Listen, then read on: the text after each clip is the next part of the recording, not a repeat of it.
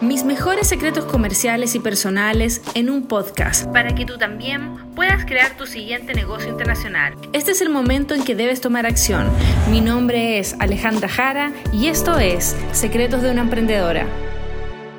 Hola a todos, muy bienvenidos nuevamente a este canal de Alejandra Jara. Estoy muy feliz de tenerlos aquí, a todos ustedes nuevamente que quieren aprender no solamente de cómo importar desde China con tu marca, sino también de emprendimiento. Y en esta oportunidad tenemos a un gran invitado, Francisco Aquemal. Muy bienvenido. Hola, ¿qué tal Alejandra? ¿Cómo estás? Muy bien, gracias. Eh, Francisco Aquemal es cofundador de capitalizarme.com. Es también fundador del podcast que alcanzó por tres meses ser el más escuchado de Chile dentro de Apple Podcast, Aprende de Inversión Inmobiliaria. Y también es youtuber inmobiliario, ¿cierto, Francisco? Efectivamente. Se debe decir que como que me apasiona la industria un poco. sí. Bueno, y la primera pregunta es, ¿cómo te diste cuenta que esta industria era la tuya? ¿Cómo es tu historia de vida? Cuéntanos un poco más de tu experiencia. Bueno, todo partió así. Antes de entrar a capitalizarme.com, hace siete años atrás, yo estaba o sea, más que emprendiendo, trabajando en áreas de emprendimiento de empresas. Yo hice un magíster de emprendimiento, me encanta todo lo que es emprender. Y eh, quería invertir, porque estaba generando plata, mis primeros sueldos, eh, me gastaba casi todo, mm, cero capacidad de ahorro, era el prototipo de persona que me llega el sueldo y se desaparece, y, y, ganáis más y se desaparece igual. Entonces, de repente dije, ya, tengo que hacer algo, porque si no se me escapa la plata, no tengo control y partí con algunas inversiones en Forex, en el mercado Forex y, perdí toda la plata inmediatamente. Obviamente le eché la culpa al instrumento, cosa que ahora me doy cuenta que no es así. Simplemente yo fui nefasto como inversor, puse toda la plata sin saber lo que estaba haciendo. Y eh, dije como, oye, la inversión inmobiliaria me han dicho que, que es buena, que es relativamente segura. Entonces me puse a averiguar en, en internet y llego a capitalizarme.com. Y me atiende mi actual socio, en esa época no, éramos conocidos, eh, y me vende, evidentemente, porque en ese minuto vendía solamente dos departamentos. es, lo único, que tenía para la venta. Esos momentos son notables. Entonces me, cayó súper bien. Yo era su cliente número 7. Después lo supe. Entonces, y él me dice: No, tengo una empresa, estoy partiendo y quiero cambiarle la vida a las personas con la inversión inmobiliaria. y yo me, gustó el cuento que me, me comentó. Me dice acá: La gracia es que tienes que pagar 170 mil pesos mensuales. Y ahí me hizo el primer clic. Dije, pero ¿cómo? Si, si la o sea, es una propiedad, es como que esto, esto es caro. Sí, Francisco, pero es que se puede pagar el pie en cuotas. Y eso antes no, era tan común, hoy día todos lo hacen, pero en ese tiempo no era tan común. Entonces, pagas tu pie en cómodas cuotas, se te descuentan todos los meses del sueldo, o sea, con un cheque, pero al principio de mes. Entonces dije, perfecto, eso me va a ayudar a ahorrar. Después aprendí que si bien eh, te ayuda eso, uno tiene que aprender a ahorrar por cuenta propia, ¿eh? porque cuando las cosas son automáticas, uno se acostumbra, de, no, te generas el hábito, que es mucho más valioso que la obligación. Porque por la obligación, a todo Chile le han enseñado a ahorrar el 10% en la FP, pero la gente no sabe ahorrar, porque es obligación. Entonces, pero, bueno, aprendí eso sí, me quitaban esa platita y ahí me enamoré de la empresa, me enamoré de la industria, o sea, no al tiro. Tuve un año que Gabriel se juntaba conmigo una vez al mes o cada dos meses a tomar un desayuno. Él me invitaba porque yo estaba en la industria de innovación, comentábamos sobre modelos de negocio y de repente me dijo, ya vente a trabajar conmigo. Y yo le dije, quiero entrar a trabajar, pero quiero ser socio con el tiempo, obviamente, esforzándome. Dijo, perfecto. Y, ahí... Pero eso es en la primera reunión, así, yo quiero trabajar acá y quiero ser socio, así. Sí, sí. Ah, que, mira la personalidad. Sí, pero, es que uno tiene que buscar las cosas, pues, pero, pero no, me dijo, no, no, no te voy a ser socio, me dijo, pero entra y sácate la mugre, básicamente, en buenas palabras, y después, con eso, al, cabo de unos años, me, convirtieron en eh, accedí al fondo de participación de la empresa. Entonces, con eso estuve muy ¿Cuántos años pasaron? No, como tres años. Ya, Para tener la participación fueron como tres años y trabajando muchísimo. Obviamente, en ese minuto, más que obviamente, uno tiene que agregar valor. O sea, al final, es lo mismo cuando uno elige socio. Yo ahora recién estoy comenzando una, una empresa nueva y el tema de elección de socios es súper importante. No es que uno diga, ay, nos llevamos buena onda. No, súper importante. Entonces, obviamente Gabriel tenía que probar o ver Si en verdad yo era la persona que decía hacer en los desayunos. Porque los desayunos de una hora uno puede... ¿ah? Entonces, con el tiempo trabajamos, nos llevamos súper bien, hicimos súper buenas amigas y eh, agregué harto valor a la empresa. Yo creé el área de experiencia de clientes porque me importaba mucho y, por base a mi experiencia, yo compré mi departamento y, me pasó que resulta que compré y de repente no sabía nada y, no sabía que había comprado, se me había olvidado, no, tenía la promesa o que la había perdido. Entonces yo decía, ¿qué, ¿qué, estoy haciendo? Entonces le preguntaba cosas y le dije, oye Gabriel, en tu empresa falta un área que yo estaba como en el mundo de la innovación, conocía el tema de la experiencia y dije, eh, tenemos que hacer una experiencia cliente y en Chile es muy incipiente este tema, la mayoría de las empresas lo que hacen es disfrazar postventa de experiencia, que no es lo mismo. Experiencia es preocuparte de las personas desde origen a todo el camino. O sea, eh, de hecho diría que la meta de experiencia es eliminar a postventa, por así decirlo. Por supuesto. Si, hay una buena experiencia, no hay postventa. Entonces, ahí eh, empecé y llamé a todos los clientes de la empresa. Y todos tenían los mismos miedos. Y así fue interiorizándome en la industria. Bueno, después pasé, para hacerlo un cuento corto, lideré el área de marketing, lideré el área de proyectos, empecé a negociar con inmobiliaria, entendí sus dolores, entendí por qué hacen las cosas que hacen, por qué ponen, por ejemplo, no ponen cláusula de salida para que la gente, y la gente tiene multa. Ellos me contaban su versión, en el fondo que los clientes que le habían mentido y al final no compraban y cada uno tiene su postura, obviamente. Entonces empecé a entender esta industria, empecé a ver cómo funcionaba, cómo esto que se pensaba que era como para gente con muchas lucas, como muchos recursos, para cierto más latino, para la gente con muchos recursos, sino que haciéndolo bien las cosas podía ser mucho más accesible. Entonces me, uní en esta cruzada de democratizar la industria inmobiliaria a través de, en este caso era de un marketplace inmobiliario que ofrece oportunidades de inversión. Y el año 2020 yo me pego un cambio mental personal eh, y que eso lo transmitía a la empresa, porque yo estaba, pese a que vivo de esto, genero, me, me, pagan un buen sueldo. Igual compré mi primer departamento, pero como que me, me embobé con ese primer departamento y nunca más invertí. Y, y, tú te mueres la cantidad de oportunidades que pasaron al frente mío. O sea, vendimos 6.000 departamentos hasta esa época, hoy día más de 7.000. Entonces, 6.000 departamentos y muy buena oportunidad y no compré ninguno porque yo vivía al filo con los gastos, al filo.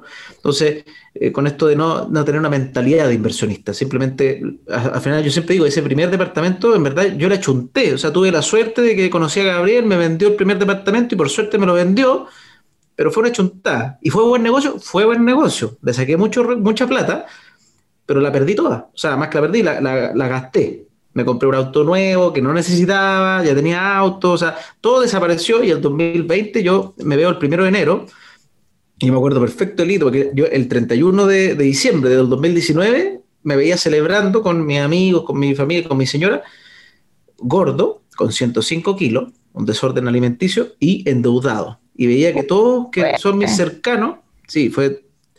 Y veo todos mis cercanos, que uno, dice, uno, uno se compara con los cercanos, dice, oye, yo estudié en el mismo colegio, estudié en la misma universidad, me considero alguien inteligente, y veo que ellos se compran casa propia, cara, yo apenas con mi departamentito y, y, cada uno en su nivel, pero yo decía, ¿cómo puede ser que tenga 32 años y esté endeudado? Y el departamento ya, y, es lo único que tengo, es como que, no, no, no, no, logro crecer, no logro salir, y dije, ya basta, y empecé a salir a caminar y a escuchar educación financiera. Entonces, eh, eso me marcó la vida, y dije, quiero educar a las personas muchísimo. O sea, como que dije, porque a mí me ayudó mucho, te, debo decir, en tres meses, no es que, no es que pagué mi deuda, porque tengo harta deuda, pero logré empezar a tener una capacidad de ahorro que supera el 30% de mi sueldo. Y fue solamente con un switch. Así, de un día para otro. Es como cuando, no sé, como la gente que dice dejé de fumar, no sé, que debe ser, me imagino que debe ser algo así de un día para otro, acá, de un día para otro, basta de gastarte más. Y, ahí me volví medio loquillo con la educación y en capitalizarme.com ahora también entregamos educación gratuita y muchísima. Hacemos cuatro webinars a la semana, tenemos cursos de formación que son mini, mini cursos para las personas que quieren aprender, educamos a nuestros brokers para que vendan mejor. También nos, vimos, nos vemos enfrentados a una industria que tiene, poco, tiene pocas barreras de entrada, entonces se vende de todo. Piensa que hay, hay una empresa que ya quebró porque era una estafa, que vendía ese típico cuento como de compra cinco y vive en uno que, y te lo venden como que comprar departamento fuera a comprar pan, y no es así. los departamentos son una inversión muy linda, pero con riesgos. Entonces uno tiene que aprender a asumir los riesgos, a buscar las mitigantes. Entonces esa empresa murió y yo no quería que nosotros nos pasara algo así, en el sentido de que la gente catalogara, oye, porque cuando vi que pasó eso con esa empresa, que nosotros tenemos que ser los que llevan la batuta de la educación financiera para que la gente invierta bien. Entonces, eso, ese es mi resumen que no lo hice tan corto. No, me encantó porque eh, la gente tiene que entender o sea, tu, vida, tu experiencia, cómo llegaste ahí, y, es muy bonito cuando las personas por lo menos se abren, porque vemos la parte humana de Francisco Aquemar, porque hoy día todos vemos aquí resultados y te vemos con tu presencia tan imponente en los medios sociales, pero es increíble ver eh, todo el camino que tuviste que hacer detrás. Y, y, ojo, lo que tengo en las redes sociales empezó en marzo de 2020. A veces la gente me dice, oye, eh, y todo, bueno, también me puse, me puse medio loco. Yo siempre digo, la gente equilibrada no crece. Suena súper raro, pero el equilibrio en la vida es mantención. Así si, es. Uno quiere, si uno quiere bajar, te desequilibras negativamente. Si uno quiere crecer fuerte, tienes que desequilibrarte también. No es tan bueno vivir desequilibrado, pero en algún minuto, si uno quiere pegarse saltitos, en ese caso, yo me puse a grabar podcast tres veces a la semana, después de las 10 de la noche, a editarlo hasta la 1 de la mañana. Me despertaba a las 6 de la mañana para salir a caminar, para poder cumplir con mi meta de caminar todos los días. Entonces, fue un tiempo que le puse súper intenso. Hoy día estoy bajando un poco esas revoluciones, pero ese desequilibrio me ayudó a pegarme un salto en un año muy potente, eh, a poder hablar de inversiones. Absolutamente. Ahí fue donde pudiste dar el salto cuántico, absolutamente. Bueno, tengo varias preguntas sobre que nos puedas contar sobre inversión inmobiliaria, pero antes de eso, me gustaría que nos le aconsejaras a los emprendedores que nos escuchan cómo elegir un socio después de escuchar tu historia. Súper, súper importante. o sea, bueno, uno, hay un toque que lamentablemente no, no, no, no es muy técnico porque hay un tema de feeling. O sea, eso tiene que existir también. Porque al final el socio es como una pareja.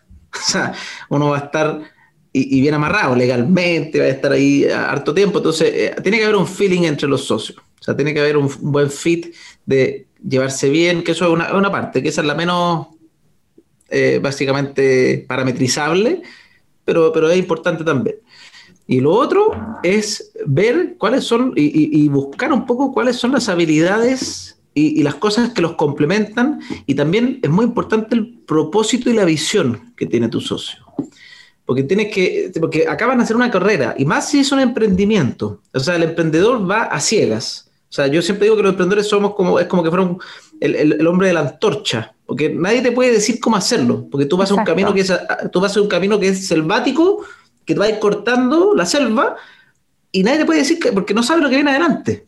Entonces los que van atrás, obviamente después dicen, ah, que así lo hizo, que así lo hizo, pero, pero cuando estás ahí en el frente, tienes que ir con alguien que también quiere ir para ese frente. O sea, porque tú, porque tú le dices, es como que uno dice, oye, vamos a la, batalla y, la batalla Normandía es allá, y, la gente se empieza a pelear en la playa, y no, vamos para allá, vamos para allá. Entonces, tienes que buscar socios que vayan para allá. O sea, a mí, por ejemplo, en el challenge inmobiliario, yo les dije, quiero educar a un millón de personas. Ese es mi desafío y quiero que todo el mundo aprenda sobre inversiones en este mundo. Nosotros estamos en la misma. En el caso de capitalizarme, queremos democratizar la industria inmobiliaria. Yo me compré mi apartamento y fue tan heavy que ahí no me, no me cambió la mentalidad, pero me cambió el, oye, se puede invertir, o sea, esto no es de loco. No, no, no, hay que ser científico de la NASA para invertir en una propiedad. Entonces dije, wow, y Gabriel me invitó a su sueño, que dijo, yo quiero que la industria inmobiliaria sea una industria que, mientras haya la capacidad, la gran mayoría pueda entrar. Porque la industria inmobiliaria normalmente se mueve que después empiezan a haber fondos de inversión, ellos toman parte del mercado y los pequeños inversionistas van quedando con menos participación. Entonces dijo, nosotros tratemos de que la gran mayoría de pequeños inversionistas, de pequeños sueldos, puedan hacerlo. Y me encantó esa visión porque normalmente la industria inmobiliaria era como de los amigos de los amigos, los hijos de los doctores. Entonces, yo me quedé loco con eso y, dijo, y quiero hacer una aparte súper importante, el apetito que tenga tu socio. Él me dijo el tiro, yo no soy Chile, yo voy global. Y dije, a eso quiero ir. O sea, yo también no, quería quedarme en una empresa chiquitita. O sea, el sueño de él también, eh, y, no tiene nada malo. Hay gente que dice, no, nosotros queremos tener una vida feliz, tener mi casa rica, con un auto rico, y mm, perfecto. Pero, por ejemplo, el sueño de Gabriel, yo sé que no es ese. O sea, hasta el año pasado como que no tenía ni auto, arrendaba. ¿Por qué? ¿Y por qué? Porque su meta es allá. O sea, su meta es muy lejos. No es, ah, gané mi primer, vendimos nuestro primer millón de dólares, gastémonos la plata. No, se reinvierte todo, le metemos con todo para seguir creciendo. Y eso a mí me, eso lo comparto. Entonces, el tema de elegir a alguien que tenga, que tenga una visión similar, porque eso es lo que los va a alentar a los dos, es lo que los va a motivar. Segundo, traten de tener un par de reuniones previas, siempre, varias y vean y traten, traten de generarse, autogenerarse conflictos para ver cómo son para, para solucionar conflictos entre ustedes. Porque créanme que todo es bonito cuando, cuando la cosa anda bien. Claro. los problemas se producen cuando hay conflicto. Y cómo es la resolución o cómo, o cómo abordan los conflictos las personas. Eso también es súper importante. Oye, ¿cómo abordamos un desafío, un conflicto y, tratar como, no sé si es como forzar la pelea, pero tratar de encontrar puntos que no tienen en común para ver cómo se, cómo se llega a acuerdo en esos puntos que no están en común? Porque después van a tener puntos que no van a estar en común infinitas veces. Claro. Que, que, que al otro le gusta contratar a un vendedor que tú lo encontrás chanta, por ejemplo, pues te puede pasar de eso, o, que porque el gallo dice, no, si créele, y tú dices, no, yo no le creo. Entonces, eso después, o que la, cómo se manejan las finanzas, cómo se manejan. Entonces, la empresa, en medida que crece, va teniendo más desafíos y más decisiones que uno tiene que tomar, y, alguna, y hay que ver ahí cómo uno va a enfrentar esos desafíos. Yo diría que eso, es el fit, la visión y cómo son la resolución de conflictos en la mesa chica. No, está espectacular y opino lo mismo que tú. Qué importante son todas esas cosas. Yo, yo también voy a agregar otro punto em, que siempre coloco en la mesa cuando elijo socio. Bueno, últimamente lo que yo soy capaz de negociar e innegociar. Eh, dejar las cosas como muy claras en la mesa, yo lo hago ejemplo. Eso también es bueno. Sí. Eh, eh, ponerse claro al tiro. Sí, sí, ejemplo. cuando conocí a Marcelo, yo le dije, o sea, Marcelo, yo la verdad que no puedo, no puedo, no puedo conectarme más allá de todas las mañanas porque la tarde tengo clases que hacer, cosas que hacer. Así que para evitar decepciones, voy a darle mi, todo mi corazón a, este, a esta academia, pero estos son mis horarios de trabajo, eh, esto es lo que yo quiero hacer a futuro, y él también me dijo, yo tengo una familia, entonces quiero hacer esto y lo otro. Entonces hay que sincerarse también con, encuentro yo, con, la vida personal hasta dónde puede entrar el otro, porque si el otro trabaja mucho y después el otro no puede, igual hay conflicto por... Toda la razón, toda la razón. por intensidades. Bueno, entonces vamos a tu maestría, querido Francisco. Vamos a ir por lo más básico, porque la gente que está aquí está muy evocada a negocios internacionales. Y no sé si todos sabrán mucho de lo que es la inversión inmobiliaria. Así que cuéntanos un poco para que entiendan en qué es la inversión inmobiliaria, porque generalmente se ve como muy, muy afuera, muy grande, no alcanzable. Sí, la, inversión inmobiliaria básicamente porque hay varios tipos de inversión inmobiliaria, pero es invertir en el mundo de los bienes raíces. Esto puede ser desde lo más ínfimo, así como la cuota de participación de un fondo, que a veces son caros, pero o, un crowdfunding. O sea, hay maneras de invertir en la industria inmobiliaria sin tener que comprarse un activo inmobiliario, pero yo prefiero la compra de un activo completo. Básicamente, ¿y por qué acá en Chile es tan interesante? Porque existe el apalancamiento financiero, o sea, que tú usas y los emprendedores me imagino que en algún minuto de su vida van a ocupar la deuda para crecer. Bueno, tú cuando inviertes en un bien raíz puedes usar deuda bancaria a muy bajo precio. O sea, usas una deuda a un 3, 4% de interés para un activo que per se te retorna 5 o 6. Y además tiene plusvalía, o sea, crece en el tiempo. Entonces, ¿cuáles son los dos negocios de los bienes raíces normalmente? Eh, básicamente, uno puede inventarle más, pero es el ingreso recurrente, que es la, rentabilidad proveniente del arriendo del bien raíz, y el ingreso que viene del, de la mano de la plusvalía, que es más especulativo, pero, pero históricamente los bienes raíces van creciendo en el tiempo en todo el mundo. Siempre, siempre van a haber ejemplos. Si uno dice, oye, pero en, no sé qué país llevan parado, sí, siempre hay ejemplos, pero para, en, todo, en todos los instrumentos de inversión tienen obviamente sus bemoles, pero en general la industria inmobiliaria se ha portado súper bien y, la de renta residencial, por ejemplo, es la típica que crece más estable, sin muchas variaciones. Ahora en la crisis se demostró, llama una crisis sanitaria gigantesca, los precios de los bienes raíces subieron y, en casi todos, en muchos países del mundo. Y además las rentas inmobiliarias no o sea, bajaron un poco el año pasado en plena crisis porque no había movilidad, pero empezaron a volver al alza ahora. Sí, perfecto. ¿Y cuáles dirías tú que son los cinco tips antes de tener una inversión inmobiliaria? Ya, primero, uno, tienes que estar, no sé si, o sea, sí, ordenarse financieramente. Yo partí sin ordenarme, se puede, obviamente se puede, pero, pero, pero creo que ahora si consejo hacerlo, es mejor que uno entienda su capacidad de ahorro, porque obviamente de esa capacidad de ahorro va, a aparecer esta, este, esta, capacidad de pago del pie, que es normalmente lo que te pide, eh, lo que tú pagas de la propiedad antes de endeudarte con el banco. Entonces tú tienes que una capacidad de ahorro y esa capacidad de ahorro también te va a servir porque en caso de que no pague el arrendatario, que uno es uno de los miedos de un inversionista inmobiliario, pero para que sepan, por ejemplo, les cuento con datitos, nosotros administramos más de 1.600 departamentos. Wow. En, la región metropolitana y en un poquito en, en, Valparaíso Viña y La Serena. De esos 1.600 departamentos, este año la morosidad ha sido del 0,3%. ¿Qué quiere decir morosidad? Simplemente que se retrasó en el pago.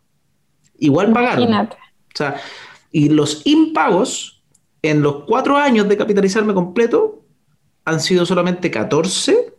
Y ojo que de los 14 pagaron 12. O sea, impago me refiero a que se demoró más de un mes y después lo, echaron, pero terminó pagando. Y hay solamente dos casos de gente que ya probablemente va a tener que ir a, temas judiciales, pero son dos en 2.500 arrendatarios. 1.600 propiedades administradas que han pasado más de un arrendatario en algunas de ellas. Entonces, los números cuando uno hace bien el trabajo es, un, porcentaje de riesgo súper bajo. Y en todos los emprendimientos hay riesgos. Entonces, ese es uno de los riesgos y uno tiene que saber los números a que se enfrenta. Pero esto siempre y cuando uno cumpla previamente una, elegir una buena ubicación. O sea, el mundo inmobiliario la ubicación es clave. ¿Y qué quiere decir la buena ubicación? En el caso de renta residencial, un lugar que esté bien conectado, la gente quiere vivir conectado a los servicios básicos. Claro. Una persona, normalmente, si tu departamento o tu casa que vas a invertir va a estar cerca de áreas de salud, de educación, de eh, eh, ¿cómo se llama? Eh, parques, centros comerciales, estáis listos probablemente. O sea, es muy probable que siempre haya demanda de arriendo. Entonces, ubicación clave. Y después viene calidad de la inmobiliaria, porque también uno puede tomar la mala decisión de querer comprar lo más barato que encuentra y resulta que compra en un edificio donde la, verdad es que el tipo de arrendatario que te va a llegar es el desde, el que, y, va a haber, no, no, no, vas a tener el resultado que esperas. Entonces, esa preocupación por el arrendatario es súper importante porque el arrendatario en este caso es tu cliente. Si no te importa tu cliente, bueno, vaya a ser como las empresas que no les importan sus clientes y vaya a tener los problemas de, problemas de, de tener un departamento que no te importe el arrendatario. Pero si te importa tu arrendatario y quieres no tener problemas y que te pague constantemente a tiempo y vivir tranquilo, en el fondo que esto, esto sea un ingreso pasivo, porque esa es la gracia de la inversión inmobiliaria, ¿eh? porque uno dice, de hecho, a muchos empresarios les recomiendan empezar a invertir en activos inmobiliarios. Les ayuda a reducir impuestos de ganancia, en el caso de Chile, no sé, en todo, cada país tiene su cuestión. Entonces, hay hartos beneficios además asociados a empezar a adquirir activos. Generas patrimonio, patrimonio que el banco lo valora, tiene hartas cositas interesantes también. No, fabuloso, me, encantó la explicación. Y un poco para, solamente para saber también tu opinión, em, ¿la casa en que tú vives se compra o se arrienda? Para, para ver si va con... Esa es una pregunta clásica. Sí. Mira, yo, así como lo está haciendo Elon Musk, que ayer salió la noticia que vendió su casa, su última casa, eh, y vive arrendando. Pero yo prefiero vivir arrendando, personalmente. No por eso critico a quien compra para vivir. Acá no, no, es, como porque, porque acá recuerden que en la vida las emociones funcionan, sirven, o sea, existen. ¿ya? Cuando uno, si uno cree que invertir es ponerse a hacer un Excel, está muy equivocado. O sea, las acciones se mueven por.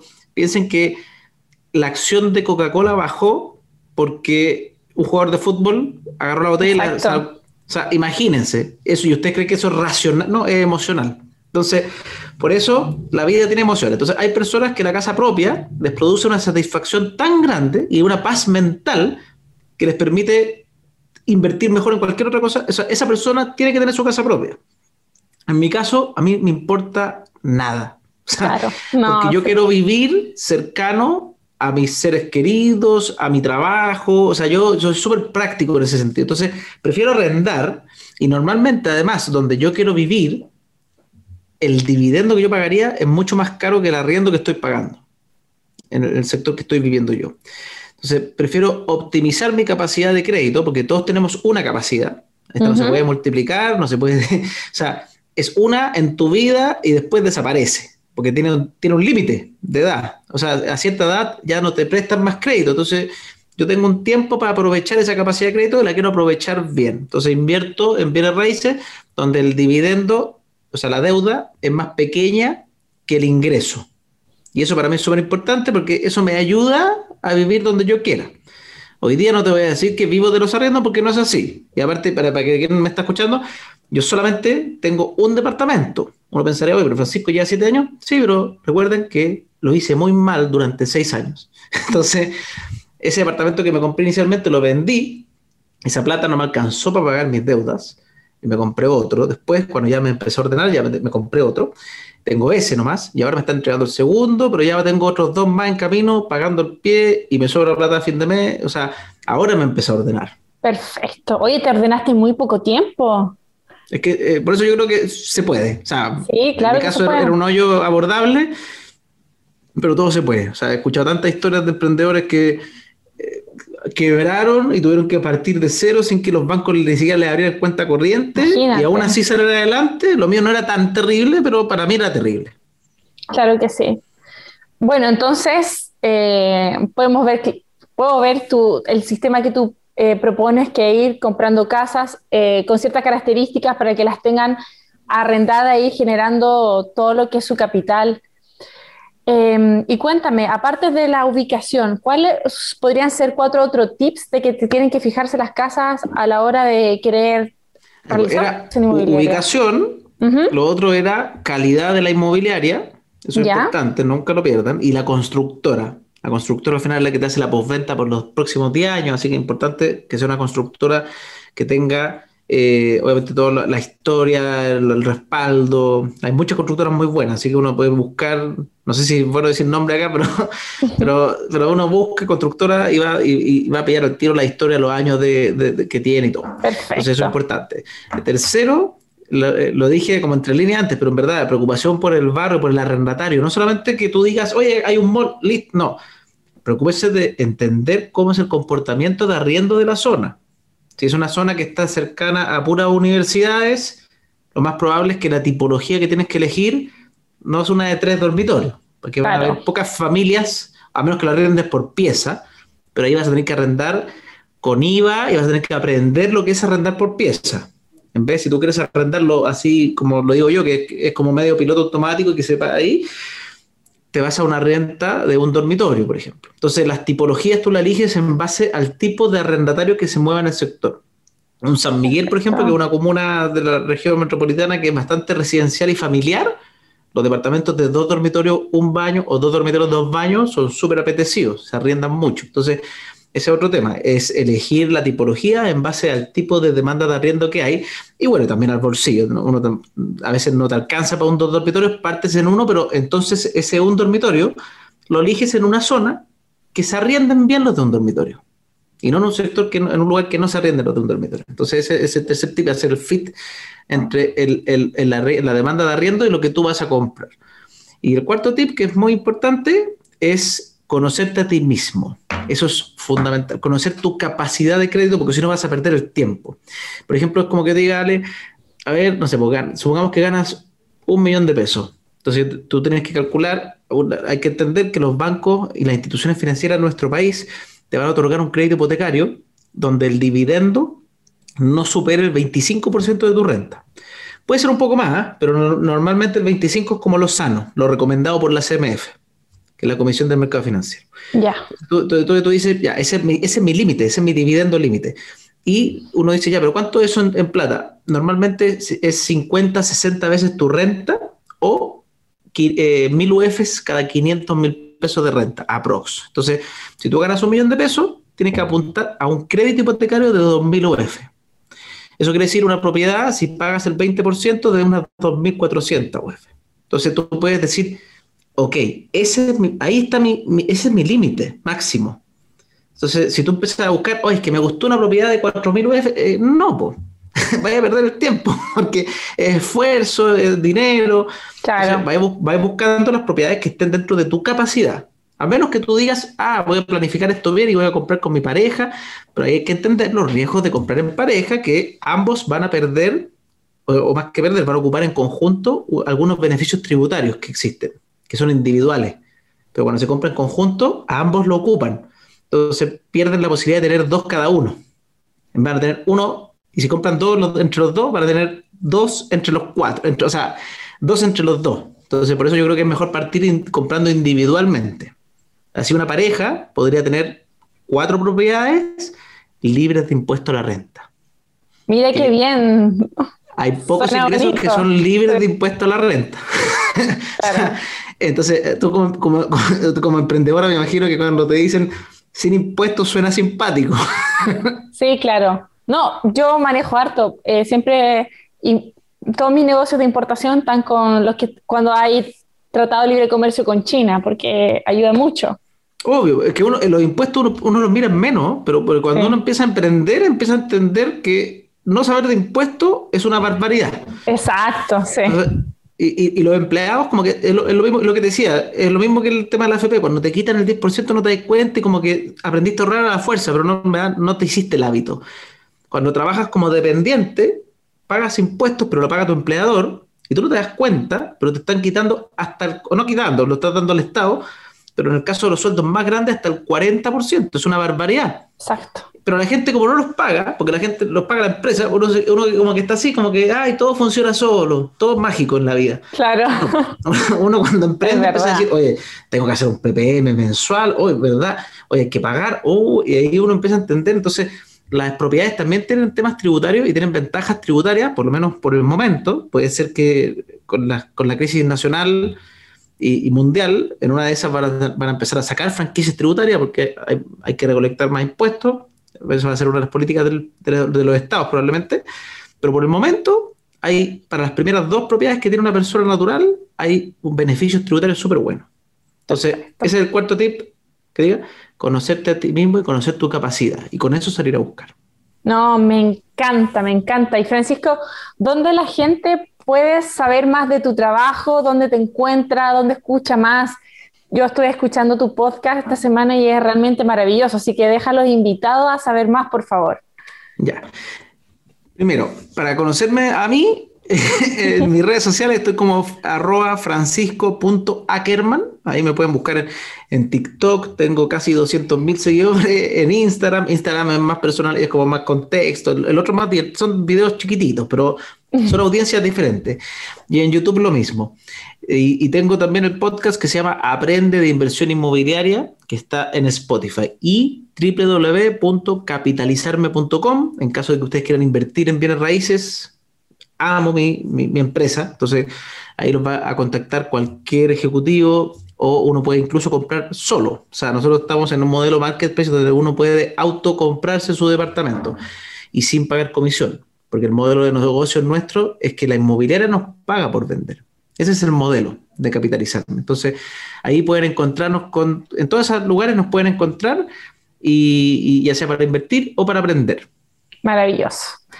Eh, Francisco, aquí tenemos un juego de que antes de terminar el podcast tú tienes derecho a hacerme cualquier pregunta. Así que, bueno, yo no la sé, ¿ah?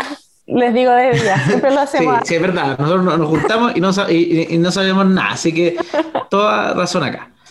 Eh, la pregunta que tengo, que, porque desde que te conocí, te conocí un poquito antes de que me escribieras, pero ahí me puse a investigar más, obviamente, de psicópata. ¿Qué tan difícil, y yo creo que te la vas a hacer harto, pero qué tan difícil si yo digo, oye, quiero partir ahora y traerme una, una marca propia a Chile? ¿En cuánto tiempo, si yo me pongo las pilas y me pongo desequilibrado, ¿en cuánto tiempo yo podría estar con una marca y vendiendo en el país? en tres meses. O sea, en tres meses yo podría ser un empresario que me traigo, un empresario, un emprendedor, sí. con un producto chino, vendiéndolo en el retail tradicional. Exacto, sí, la verdad que, em, bueno, yo creo un método que se llama el método 6M, en donde hago todo este proceso de enseñarte del principio hasta el fin en seis pasos.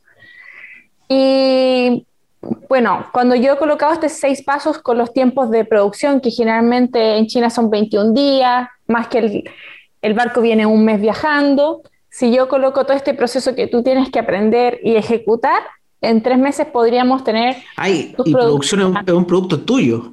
Exacto.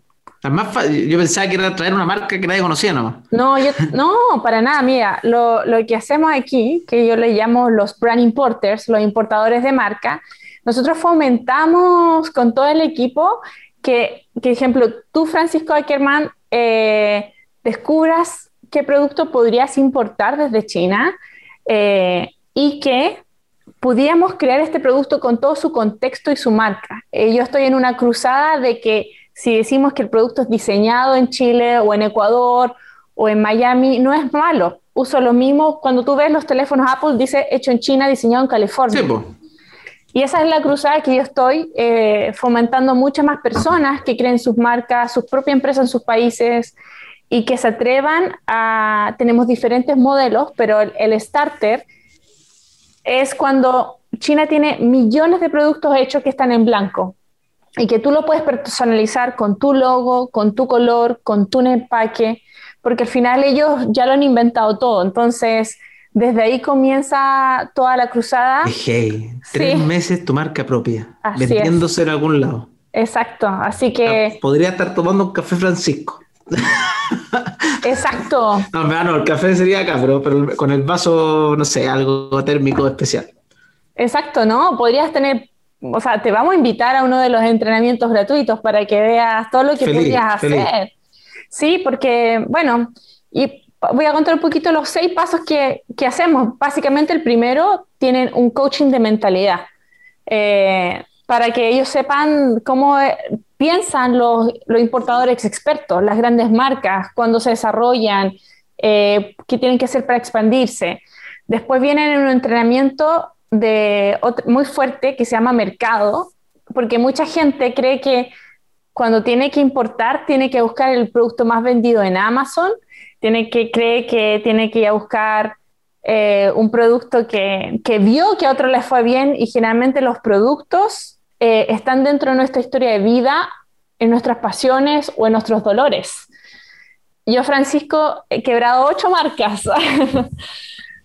pero la que me resultó fue una línea de muebles y mi papá es mueblista. Entonces yo entendí desde muy chica cómo se hacen los muebles y tengo una línea de muebles muy linda que se vende eh, muy bien aquí en Chile y futuramente en Latinoamérica. Mira, te, te voy- te voy a hablar en verdad, porque mi señora, ¿Ya? coincidentemente, hace dos días me dijo, oye, pollo, porque estamos buscando unos muebles para nuestro departamento, Ajá. y que, y que no lo encuentra. Él encuentra la foto en Pinterest de lo que quiere, pero no lo encuentra donde vendan algo así. Y me dijo, ¿y si, y si armo o armamos esto? Y me vendió el tema y yo, pero voy a meter a vender muebles. Entonces, como obviamente, como que no pesqué mucho, pero como que ahora, viste, acá existe el Connecting Dots. Esto también es Así concepto para los es. emprendedores, ¿eh? Connecting the Dots, como decía Steve Jobs Sí, uno tiene que, o sea, en verdad me, me, me, me hiciste cuando apenas dijiste muebles, fue como, mm, Sí. te, te voy a estar contactando.